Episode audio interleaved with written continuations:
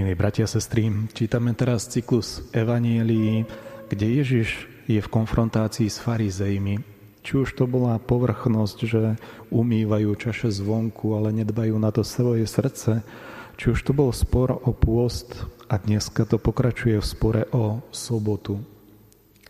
Prečo sa Ježiš tak dlho venuje farizejom, respektíve prečo máme v evanieliách toľko príbehov, kedy Ježiš protirečí farizejom? Vari to neboli nábožní ľudia jeho doby, ktorí sa snažili žiť tú svoju vieru tak prakticky? Boli.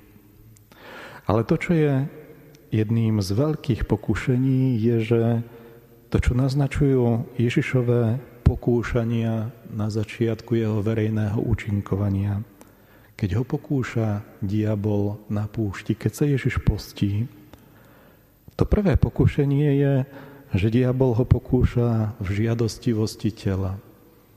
Zajedz si chlieb, však si hladný, na čo sa budeš toľko obetovať. Ale to druhé pokušenie je sofistikovanejšie.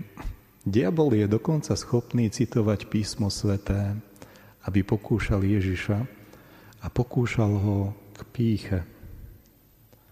Niekedy aj za náboženskou praxou nemusí byť sprítomnená láska, ale samospravodlivosť, pícha. Aké si vedomie, že tým, že niečo zachovávam, tým niečo obetujem a tým som niečo viacej ako ostatní ľudia, ktorí mnohé náboženské veci nerobia. Ježiš, keď napáda pokrytectvo farizejov, tak im nehovorí, že sú povrchní, že veci robia tak polovičato. To, čo im Ježiš vyčíta, je, že sú častokrát pyšní a nemajú lásky voči blížnym. Nemajú porozumenie, nemajú tú vôľu hľadať, ako sa Božia milosť prejavuje v konkrétnych skutkoch. A toto je to sofistikované pokúšanie, ktorým obrazne bol pokúšaný aj Ježiš na púšti, keď začal svoje verejné učikovanie. Čo to teda znamená? Má človek opustiť nejakú náboženskú prax? Vonkoncom nie. Ježiš hovorí, že neprišiel zrušiť ani jeden, ani jedno, ani jednu jotu, čo je najmenšie písmeno zo zákona. Ježiš ho prišiel naplniť.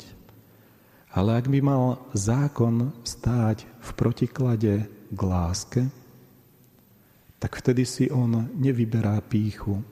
Vyberá si vernosť až po kríž.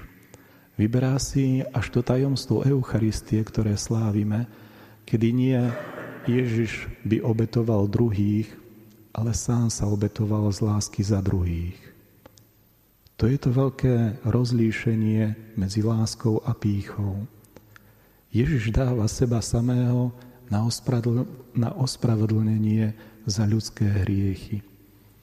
Ježiš, ten, ktorý bol spravodlivý a je spravodlivý, mohol by do nekonečna opakovať všetky naše hriechy a nikdy by naša spravodlivosť pred Bohom nebola schopná zaslúžiť si jeho milosrdenstvo. Ježiš si bol toho vedomý a preto skôr obetoval seba samého pre našu spásu, pre naše posvetenie, pre naše uzmierenie s Bohom, aby sme aj my takto čerpali z tohto jeho tajomstva lásky a dokázali odolávať aj možno niektorým tým pokušeniam, ktoré sa môžu skrývať aj za náboženskou praxou, ale aj za mnohými vecami svoj vôle, kedy si my myslíme, že vieme mnohé veci lepšie ako všetci iní okolo nás.